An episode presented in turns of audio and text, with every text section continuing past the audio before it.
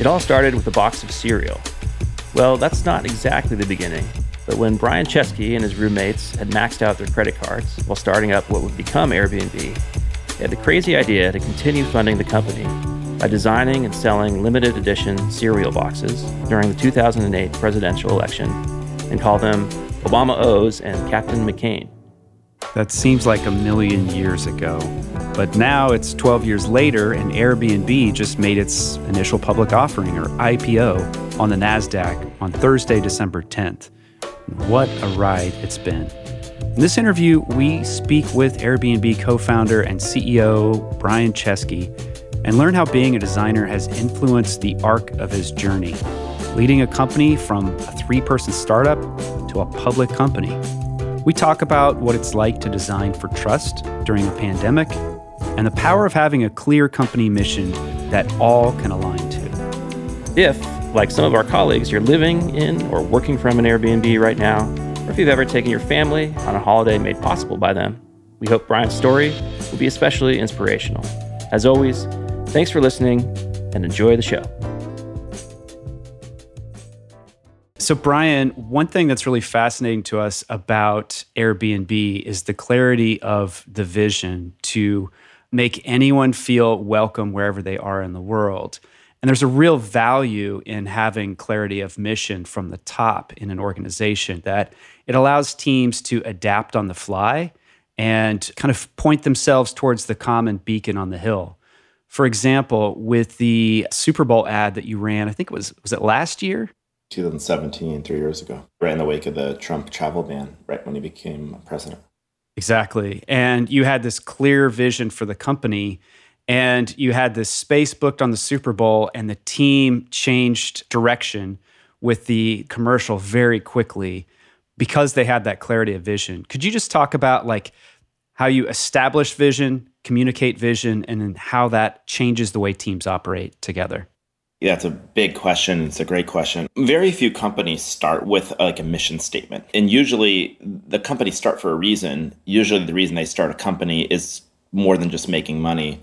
Usually they're trying to solve a problem.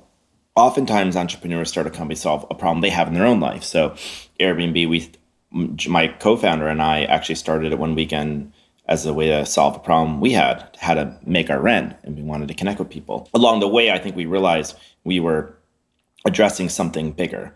And I think a company's kind of purpose is I mean, said differently, there's many ways to describe it. One way to say it is it's the reason people come into work every day, or it's the reason beyond a paycheck people come into work, or why they choose to come into that place to work. It's the thing that is most defining and different about you. Here's another way of saying your purpose. I sometimes like to ask entrepreneurs, why do you deserve to exist? The best kind of generic answer to that I've heard, I think, is because if I don't do it, no one else will. Because if the answer isn't that, the answer is, well, someone else would do it, but then we won't be the ones to re- be rewarded for it. And so there's a common exercise, like a way to also understand your purpose is to say, like, if you didn't, if your company ceased to exist, what would be deprived of the world? If your very best customers and evangelists and employees had to come to the eulogy for your company, what would they say at that eulogy? These are all ways to get around like the reason your company exists. By the way, it's sometimes different than the mission statement. Sometimes people have these kind of overly broad mission statements, like our mission statements to unleash the world's humanity's potential to blah blah blah. And you know, if that's not actually the reason people are coming to work, then just because you say it's your mission statement doesn't make it so. So this is kind of where it starts. And I think the bigger a company gets, the more important it is because when a company's really small, the founders just do everything intuitively. It's almost like playing music without sheet music. You just know what to do. But once you have hundreds or thousands of people, you can't just presume they all intuitively know what to do. You have to be explicit, like you have to kind of write it down. And so this is what I think is really important. And I think that importantly today, I think uh, consumers, customers don't just want to buy something, they want to buy into something. And uh, I think they want to buy into ideas, buy into ideologies. I think companies are realizing they have a greater responsibility today than they used to, that their responsibility is and probably never quite was limited to shareholders, even to employees, but a company's responsibility is broadly to society. And I think a design driven company, a company that values design or is even run with design as a core value or run by a person who has a background design, they realize that their primary motivation, like most designers, that they want to actually solve problems and they want to solve a problem in a holistic way. So you want to make this thing, you want this thing to improve the condition of a world and further something. And so I think that one of the really important things you need to do is write down exactly what your company stands for. Ask yourself how, you know, whether or not you can identify your progress towards getting there. Ask yourself, every time we sell something to a customer, are we honestly doing this or not? And this is a challenge we've had too. It's because you know the bigger your platform, the more risk there is of divergence between what you say you you do and what you sell. And then I think it's really important that you have what I call like defining actions, actions that can grab attention from people to say this is what we stand for, and you don't just near, merely do it for attention. But you know, if you truly mean something, then you have to put something on the line. So, for example, the Super Bowl ad, I'll just give you, I'll, I'll give you two or three examples of this. One example is a Super Bowl ad we did early 2017. You know, first of all, our mission is really around the idea that you can go, you, you can belong truly anywhere. You can go to any community and you can belong in that community. You're not an outsider, you're an insider. Core to that is feeling accepted. And so we're really committed to this idea of belonging and to connection, connecting people together. So core to belonging is people being able to come together and live together crossing borders all over the world. So we don't stand up against every political issue. Every time President Trump stands up and says something, I'm not in a position to feel like I have to respond to most things that he or other politicians say. We just can't we can't comment on everything. But when something is in opposition to our vision and our mission, we have a really big platform we think it's important for us to speak out. And the reason it's important to speak out is number one, we can potentially influence the discussion. We have a unique point of view with a lot of information, and we're also kind of representatives on behalf of millions of people that believe this thing. So, one of those things is travel, an idea that you can cross a border and travel and live with communities. And so, early 2017, President Trump instituted a travel ban. A travel ban seemed to us to be in opposition of what we stood for and these kinds of policies you know would have been huge obstacles to our mission. So the story goes the super bowl's coming up in a few weeks. We actually didn't have an ad and there was a slot a 30 second slot available. And my cmo came up to me and said there's a slot available. I don't remember exact cost of a 30 second slot but it was a lot of money like $4 million something like that. And we had previously made a video based uh, uh, like it was a longer video on about discrimination on Airbnb where we basically said that no matter who you are, who you love, where you're from, what you worship, what your orientation is, you belong to Airbnb you have to accept one another. So we did this. Then we made a video and they did a cut down to 30 seconds, say, you know, this could be a really Trump just instituted travel ban. And this is maybe now, you know, maybe it was a couple weeks. I don't know. It was a very compressed timeline. Most people, when they buy Super Bowl ads, they buy an ad slot. They don't quite know what they're going to make. And then they hire an advertising agency and they have a multi month or sometimes even longer process. We ended up buying this ad kind of last second. I remember waiting till the very final hour to decide whether or not we should even buy the ad. And it was one of the scarier things we ever did because we thought, wow, we could actually, you know, after we'd made the decision, we thought, I, I thought, oh my God, wait, what did we just agree to? We might be inflaming, you know, kind of people and who knows what's going to happen. Anyway, we ended up running this ad speaking out against the Trump travel ban and kind of something expected happened, I suppose. A whole bunch of people who believed in it spoke out in support of it. And a whole bunch of people who didn't believe it spoke out against it. And I got a lot of emails and tweets from people saying, I'm never using their service again. And I thought to myself, well, that may have saved us all some trouble because now you know what we stand for and you know what we're about. And if you're not committed to this idea, then there may have been a problem. You know, maybe there would have been a conflict with us in the service anyway. And our business has always been a little more than just a utility. It always been more than a utility. You know, it's more of a community. Like our guests contribute to our platform. When you stay in Airbnb, 70% of people leave a review. Very few people that are customers of the product contribute back to the product and make it better. But ours is a network. So the more guests use it, the more they contribute, the more they leave reviews, the better the product actually gets. So they are actually part of the product. So they have to kind of participate. So it's really important that in our business, people buy into some very basic ideas. Another example of this, another defining action was when we saw in uh, around a similar time, I think this is 2016, a hashtag was trending on Twitter. And the hashtag was hashtag Airbnb while black. The stories describe details of primarily African American or Black guests in the United States that were trying to book Airbnbs. And because both guests and hosts have profiles, they were describing examples of being discriminated against, that they weren't able to get housing and people were telling them the house wasn't available, but they were allowing others to stay. This was an existential risk to our business. If the company's committed to basically making sure people feel like they belong, the opposite of belonging or an obstacle to belonging is discrimination. So if you're truly committed to this idea, then you'll fight against obstacles towards it. That just seems completely obvious. And so we said, well, we have to take dramatic action. We can't do merely what is expected of us. In a crisis, I like to try to imagine what does the world expect of us and how do we exceed their expectations and do more? Because a crisis is also an opportunity for you to really tell the world what you stand for and make some defining actions. You often have permission to be bolder because there's this moment. And so we basically said we're going to require every single member of our community to actually signed this community compact saying that they will not they it was an honor code pledge they won't discriminate against other people well the crazy thing is since we enforced that and required every single person to sign it more than 1 million people have chosen not to sign it and they've been removed from the Airbnb platform. These are a million people that were probably not committed to our values. They would have interacted with communities, and you know some of them might have not had an experience they would have liked, or the people working with them wouldn't have because there were just like basic values that people couldn't agree to. So I think that a lot of purpose driven or whatever you want to call it, being focused on your purpose means being really clear about it. It can't just be something on a plaque. It has to be something you practice. And you have to practice it through the small moments, but also through big defining actions. And I think doing that sends a signal to the company and to the world that you're truly committed toward this. And ideally, what that does is it attracts more people to your platform that have the same kind of values and it becomes a self-reinforcing kind of prophecy. Brian you talk about responsibility of a company to more than just shareholders but uh, also to community and to one another to a certain degree as well if this is the shared value system or vision that that unites the group. When you think about those decisions like you know that's a million airbnb customers who are not part of the ecosystem how do you think about the business impact there? Do you think about it like revenue lost or potentially revenue saved by not having to deal with support or legal challenges?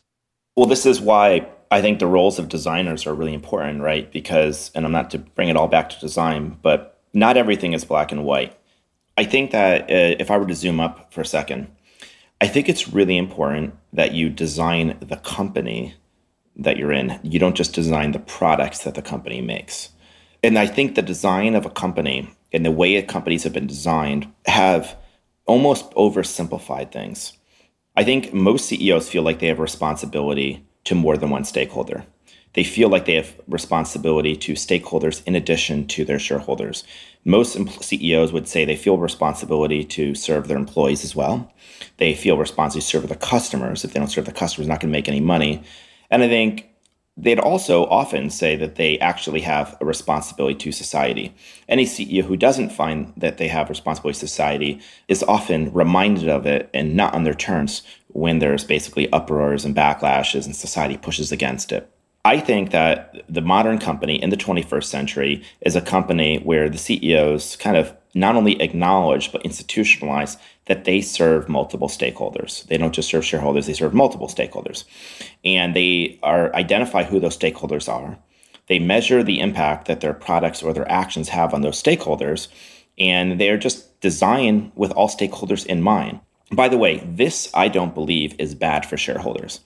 In fact, my argument be this is the best thing in the long run for shareholders because shareholders want it, are going to want to invest in a company that society wants to exist. And I think that maybe broadly, society has been kind of waking up, especially young consumers, saying they care about who the companies are and what they stand for, for whom they buy products from.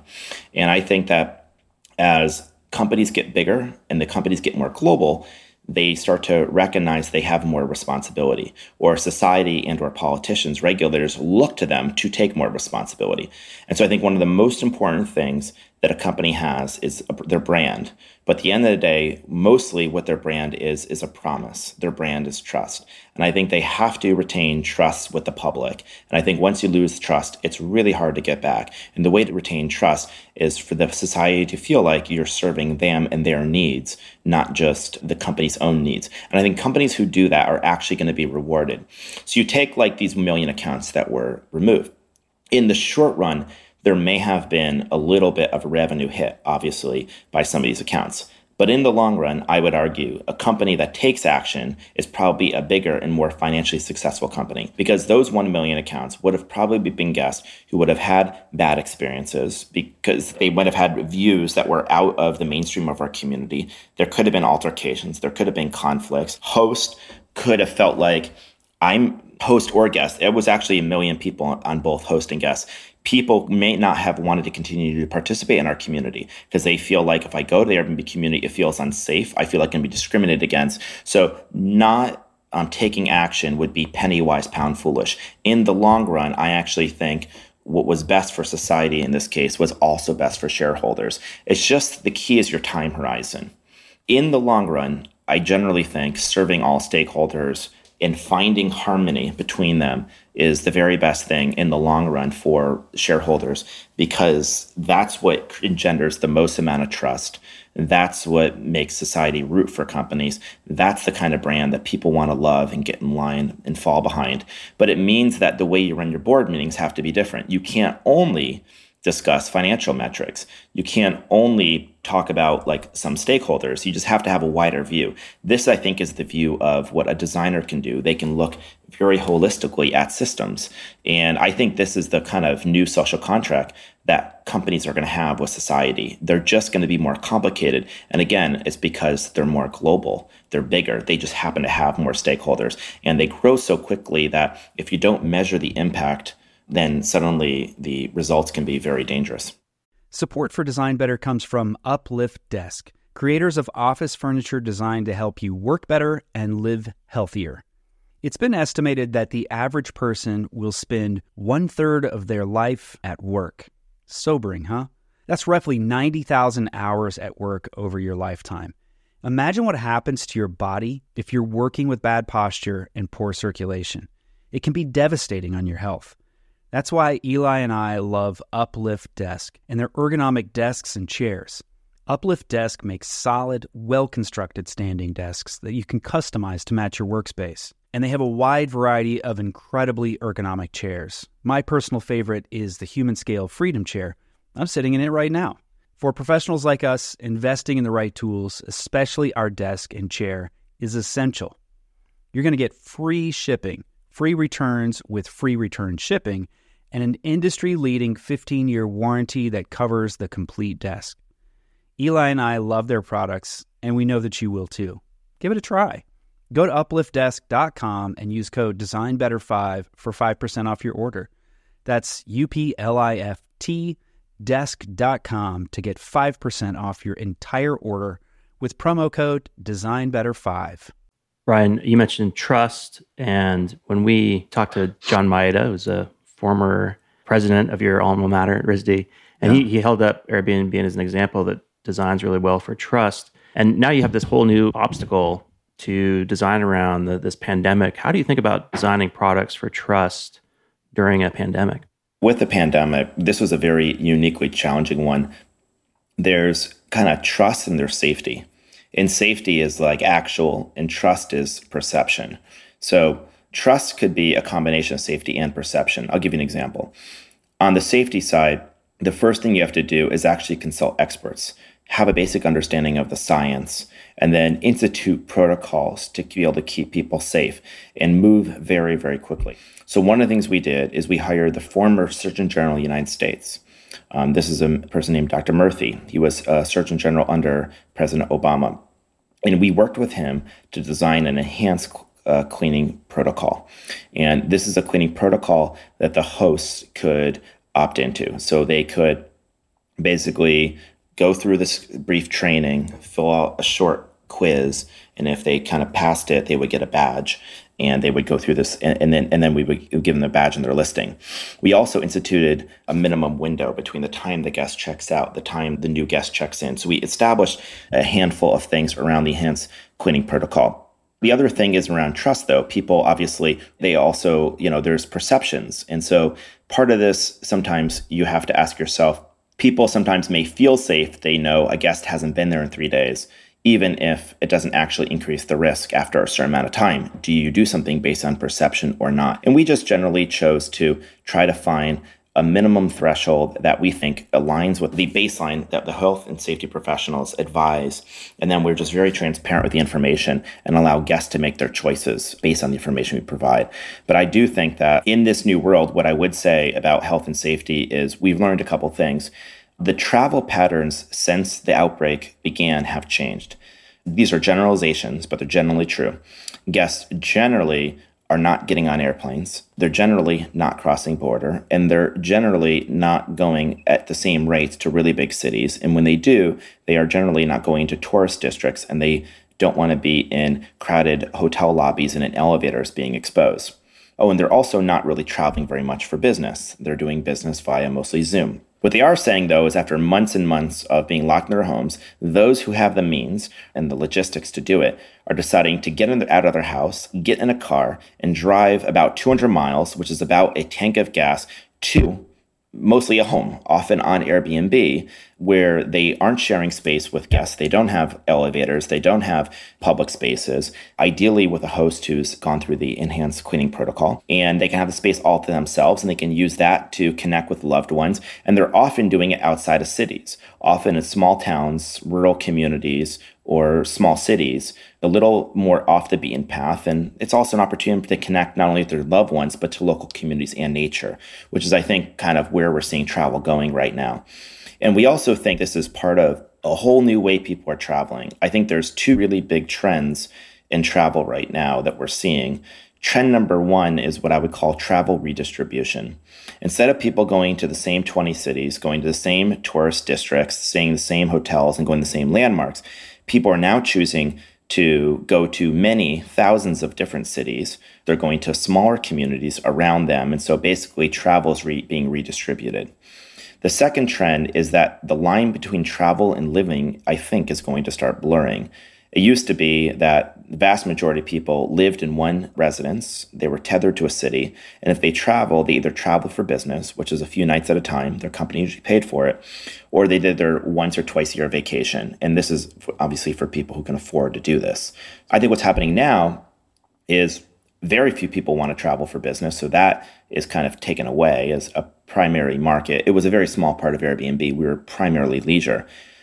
But a lot of people are saying, you know, again, if they have the money, they kind of wouldn't mind living somewhere for a month or two at a time, especially now that schools are delayed and learning has been remote. And so people are saying, you know, I, I kind of want to live here for a month or there for a few months, or maybe I could even live here for an extended period of time and I can do my job there. And so I think this becomes even more important for us to design for because now we have to design not just for you to be a visitor, we have to design for you to be able to live in the community. How do you quickly be able to book an Airbnb, go to a new city, and feel like you live there? And this becomes really important because now the host has to think through how do I integrate this guest into the community? I basically have to give them a lot more information about where they're living and make sure there's a lot more amenities for them. So these are some of the things that we're thinking about. So I think great design often has a point of view. It's looking at trends and data. It takes an entirely holistic system. It writes down its really key principles and it takes action, ideally, very quickly.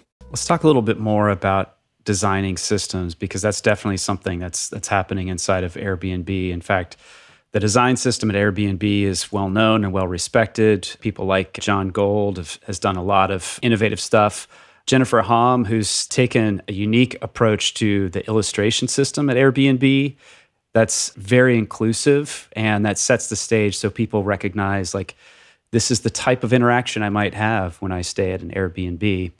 And then, of course, there's a new system that your teams have been designing, Project Lighthouse. Could you talk to us a little bit about that?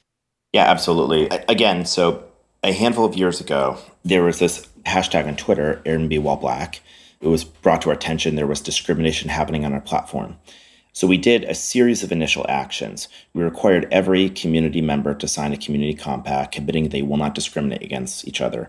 Again, though you think that bar is very low, about a million people didn't sign it and were removed from the platform. We actually hired Eric Holder. We were kind of, I think, one of the first companies to do that. And he worked with a woman named Laura Murphy, who was from the American Civil Liberties Union DC office, and they worked together on an initial report. And then Laura Murphy has been working us for over four years. And we also did things like we limited the exposure of a guest profile photo to a host to try to dial back certain signals that could be used for grounds for discrimination. So we've been trying a bunch of things like that. But we kind of felt like we were shooting a little bit in the dark. We were trying to estimate how much these small design changes were impacting discrimination on our platform. And after working this problem for a little bit of time, we realized something fundamental. It's hard to design for something if you can't measure your progress. And we, frankly, were not aware of how much discrimination was happening on the platform. It was only being made aware to us by people who complain, and we felt like not everyone discriminates even complains. So, how pervasive is this? And so we decided to try to measure this. Well, how do you measure discrimination? That can be pretty hard. We weren't going to ask people what race they were. So instead, what we did is we designed a system to measure discrimination based on perceived race. Now, important thing about discrimination is it's usually based on a perception of race because very few people ask somebody what their race is and then discriminates. They look at them or interact with them. They, based on a perception, make a judgment. So perception based systems are actually often the standard. But we wanted a system that people would be really transparent about. People would know when we're collecting information. People could opt out of it. And that we would be respected by major privacy groups. So we ended up working with Color of Change. They're the leading online civil rights organization on the internet. We partnered very closely with them, but we also brought in a few privacy rights organizations. We wanted to make sure that we had partnered with civil rights groups and privacy organizations to design a system based on perceived race so that we could measure the amount of systemic discrimination on our platform. We felt like Project Lighthouse is really about putting light on a problem. If we put light on a problem, we could design for it. And the idea is that once we measure the amount of discrimination on the platform, we can basically discern based on perceived race whether certain people are having a more difficult time getting Airbnbs and what their difference is. And we can do it systematically. We can actually see statistically the differences in people's experiences, not just anecdotes when they call customer service. Then we would use that to modify the design of our platform. And this is a very long term project. It's pretty groundbreaking. There's not really any project like it of its kind. So this is what we're doing. And I'm hoping the North Star here is the following we are able to continue to improve the measurement of the systematic discrimination on our platform. Always assume if you have a community, people of choice, some people will discriminate. So you can't be naive. You have to assume this happens. We want the community on Airbnb to be a more conclusive community than the gates outside of Airbnb, significantly more. But we also want to use this data to improve better systems. And my hope is that whatever solutions we come up with, that we can open source. So that like we learn best practices. Like if you design your system here are some design best practices based on empirical data that we have that reduce or eliminate bias and discrimination on a platform. So we don't want our solutions here to be proprietary. We think this is just we're on the frontier. And so if we're on the frontier and we have to solve this problem we may as well share the solution with others. And of course this assumes we actually make progress which you know the best way to make sure you make progress on something or one of the best ways is to make a public commitment. And so we made a public commitment. We said we're going to be reporting on our progress and that was just also a way to hold ourselves accountable. If we know we're going to have to report on the progress we feel like we have to make progress on it. This becomes a top priority for the company. Sometimes you can call it management by press release. Like you put out a press release and it just kind of holds yourself accountable because then it's very embarrassing to not make progress on it is anyone already using it other than Airbnb? No, not yet. Although the way we designed a system, even to collect the data, we think is a fairly innovative system to anonymize the data set to protect people's privacy. So we don't connect people's perceived race to their accounts. The way we did that to collect this data and keep this information more anonymous was pretty important. And so we think some of this design of this system that we worked a couple years on with some leading privacy groups and obviously Color of Change, we would love to be able to share this with companies that want to use it because again, this does not need to be proprietary to Airbnb. As we design solutions, which I think will take, I don't know how long it will take. Well, first we'll have to collect enough data. We'll have to get to significance of a data set. And then after time, then we design the system. And then if you show that the design works, then we would love to share it with others. You know, this would be over the coming years, though, probably years, not months. Brian, one of the other challenges that people are facing right now in the midst of uh, pandemic and, and everything else that's going on is is kind of an epidemic of loneliness, and it's having this yeah. huge toll on on people's mental health. Uh, we're wondering how do you design products that maybe help address this problem of loneliness and people that are they're suffering from that. This is no doubt one of the loneliest times in human history. As a species, we are, you know, a few hundred thousand years old, you know, Homo sapiens, and for just about all of our existence, or all of our existence, we lived in tribes. Much of our existence, I, I guess we lived in, we were hunter gatherers living in tribes of between 100 and 150 people. I think this is the reason why when there's you know the old saying it takes a village to raise a child. Well, I think it's because it actually did used to take a village to raise a child. They didn't have a fire department and Cross Blue Shield and Amazon coming to your front door. Like you actually had to pool together all of your resources. And one of the reasons why I think loneliness hurts so much, or being excluded, or not being a part of something, or not belonging hurts so much, is because thousands of years ago, if you didn't belong, it would be basically a death sentence because you needed the tribe to provide everything for you. So I think there's a reason why people are so afraid of social humiliation or public speaking. And when people feel excluded, it hurts so much. And that's because it used to be like a death sentence for you. Well, I think the problem is over time, the kind of tribes have begun to become disbanded, or the tribes have become digital, but the digital tribes haven't really, and the digital communities haven't really replaced all the needs we were getting from physical communities. And there's kind of a, a lot of books and literature about this, but pretty much in America, the average American has fewer close friends than they did in the 1950s, fewer people they can confide in. There's fewer physical communities they're a part of, whether churches, neighborhood groups, bowling communities. There's, there's a lot of things they're not a part of. As we've become less connected physically to our extended friends, our extended families,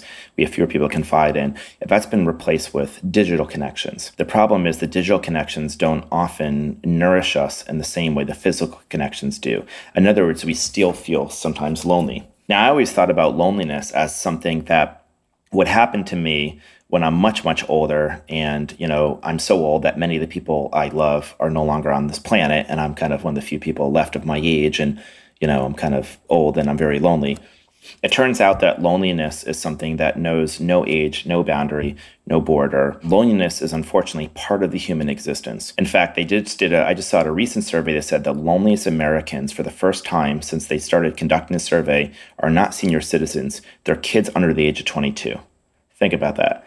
Children or, or teenagers or young adult, I guess 18 20 is an adult, Adults 18 to 22 are lonelier than senior citizens. And teenage girls are among the most lonely people in the United States, probably the, the single loneliest group. And this, of course, is a huge problem. When we're lonely, we're more likely to be addicted to things. When we're lonely, we're more likely to have depression. When we're lonely, we're more likely to be anxious. We're more likely to suffer obesity. And in fact, there was a study showing that when you're lonely, it's equivalent on your life expectancy as smoking a pack of cigarettes a day being lonely can cumulatively take about 15 years off your life because it's a precursor to all these other ailments, if that makes sense. And I think what we are all collectively feeling, most of us as a generalization during this pandemic, is some amount of loneliness. And I think there's a huge number of people feeling this sense of dread, this sense they don't belong to something, they don't really have people they can confide in.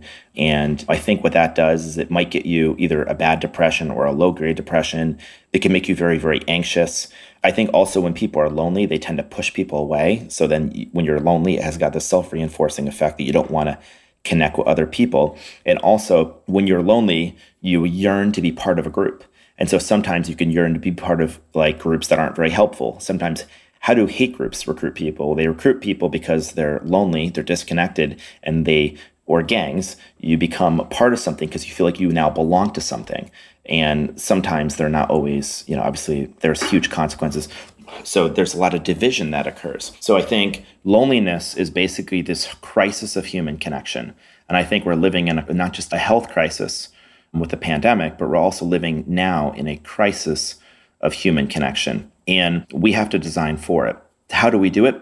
We're in the process of trying to figure that out because, you know, this has become an elevated problem in the world. But one of the things we found is that connections come in either deep relationships or 10 second interactions.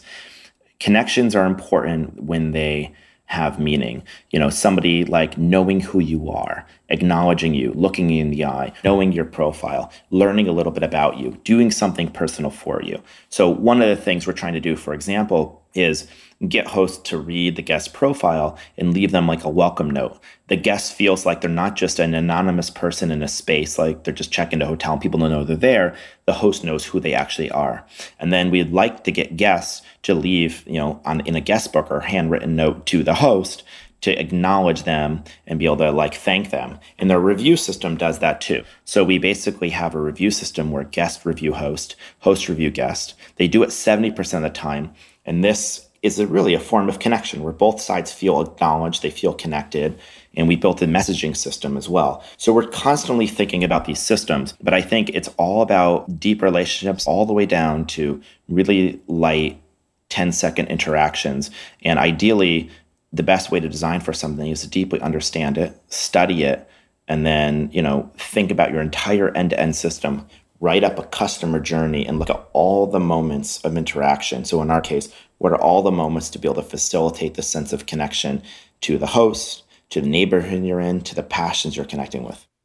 You take a very interesting approach at Airbnb and how you organize your teams around the customer journey. Whereas most companies have teams organized by discipline, so that marketing, sales, etc. But at Airbnb, you've got you know host experience, guest experience, and and various subdivisions within that. Can you talk a little bit about was that a decision that you consciously made, or other folks in the company made that decision? How does that shape the way that you design your products? We've actually had a number of designs in the company. We've kind of gone from in the early days of function organization where we were designed around functions then to kind of a matrix. People in big companies probably worked in matrices, then to a divisional and subdivisional structure. I've kind of tried in many different hats. Where we ended up is a, I guess what I call integrated structure. It is actually a little more functional. So almost everyone reports to me as a functional leader. But then we try to organize teams to look at service areas or customer journeys. What we found was if you're purely functional, you don't have any ownership of a stakeholder, then the stakeholders can get left behind. So, one of the teams we created was a hosting team, a team that was totally dedicated to hosting and totally dedicated to our host.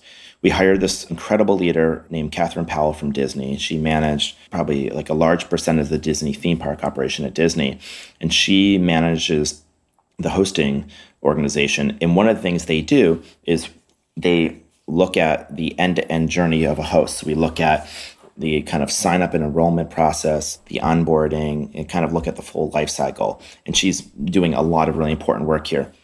We do the same thing with the guest experience. So, you know, marketing would typically focus on what we call the consumer, the person who is not yet on Airbnb, like a future guest or somebody we want to kind of re engage. And then we have a team that kind of spends time looking at the end to end journey once they get to Airbnb. And I think where we want to get to is really feeling like each stakeholder is being acknowledged and designed for, and there's teams dedicated towards that. So, employees, I think most people have a team doing this, and they call that HR. We actually named our HR department employee experience because we wanted to think about designing an experience for the employees so they could learn, they could grow, and it was a really engaging experience. We created this kind of internal culture team that really designs a lot of programs for the employees. Because one of our theories is that if we're designed for connection and community, we need to have it inside the building. That whatever we want outside the building has to first start inside the building. And so we do that. We have people looking at the guest experience. We have people looking at the host experience. We have people looking at the investor experience. I mean, that's basically the finance team, primarily investor relations. And then we have teams mostly in public policy and elsewhere. They're looking at the experience of communities on our platform and what their needs are. And I think the key is that you have people thinking about each stakeholder, and then you have organizational design where you can essentially make trade offs or design with all of them in mind. And so I think that's pretty important. Brian, one last question to wrap things up. It seems like your company has a strong connection to Disney. You mentioned the Disney leader you hired. You've used Pixar artists to create storyboards for your customer journeys. What's that kind of core fascination with Disney and, and how has it been helping you in, in the journey for Airbnb? So I wrote this thing about our culture and the design, and I think this might start to answer it. Here's what I wrote. I wrote I wanted to write about our culture. So I wrote the most defining part of our employees is our culture. Our culture is one of the main ingredients that attract people to work at Airbnb, and it is a key ingredient to our success. Airbnb was born with a creative spirit much like the design school environment at the Rhode Island School of Design, where Brian and Joe went to school together. Like at design school, they envisioned a close knit community that accepted people in all of their eccentricities and allowed them to be themselves, inspiring them to do their best, most creative work. But Airbnb is not just a creative culture. We sit at the intersection of art and science, a commitment that started when Nate, an engineer, joined Brian and Joe. It is this marriage of the art and science of the scientific method with a creative process that produces work that can capture people's imaginations. So, to answer the question, I think one of the things that's core about Airbnb is that we really are the marriage, I think, of art and science that started from the very beginning with Joe, Nate, and I. And I think that in Silicon Valley, a lot of companies are very focused on technology and science, not as often will the creative process be equal? And then you have kind of design companies where maybe there's all about design, but they may or may not fully leverage technology. What people don't realize about Disney is that, especially when Walt was running the company, I'm not to say it's not the case today, it was very much the intersection of art and science. The Walt Disney Company helped popularize the space program. Walt Disney worked with Wernher von Braun and others to popularize the pursuit of space exploration in the 1950s. This is where Tomorrowland came from. And Disney was very much, I think, a company that captured people's imagination. It was an incredibly creative company. It was a company that they took a lot of their profits, they reinvested them, and you see how well that paid off decades later. It's a company that the founder died in 1966, and more than 50 years later, the brand is as relevant as you know it's been in many, many decades. And so uh, we always wanted to have a kind of company that really sat at the intersection of art and science, a company that could capture people's imagination, a brand that people were emotionally connected to, that was resonant, and where you know creativity felt like it was unbridled. That you can kind of, if you could dream it, you could create it, which was kind of one of the old mantras of Walt Disney. And so I think he's been a very big influence for me because there's not, you know, a ton of role models of people that I would identify as primarily creative people, people that had a background being artists or designers that really ran companies that became really large and captured people's imaginations. And I think the lessons of Disney are lessons that so many companies can take. The idea of you know having courage taking big creative chances and just this idea that you can kind of pursue things that feel almost impossible. Walt disney had a saying it's kind of fun to do the impossible and i think that whether it was disney in the 1950s or 60s or it was apple in the 2000s with steve jobs these companies had these golden periods where it just felt like every time they were about to launch something you know it felt like a step forward for humanity and the world turned a little faster and I think that that was something that was really, truly, these two examples are companies that I think really did sit in the intersection of art and science. And I think that is what can really speak to people. And so that's just been an inspiration for us. And so we want to, you know, we want to honor people who've done that and figure out if we can take a page off that playbook as well. Fantastic. Brian Chesky, thanks so much for being on the Design Better podcast. Well, thank you guys so much.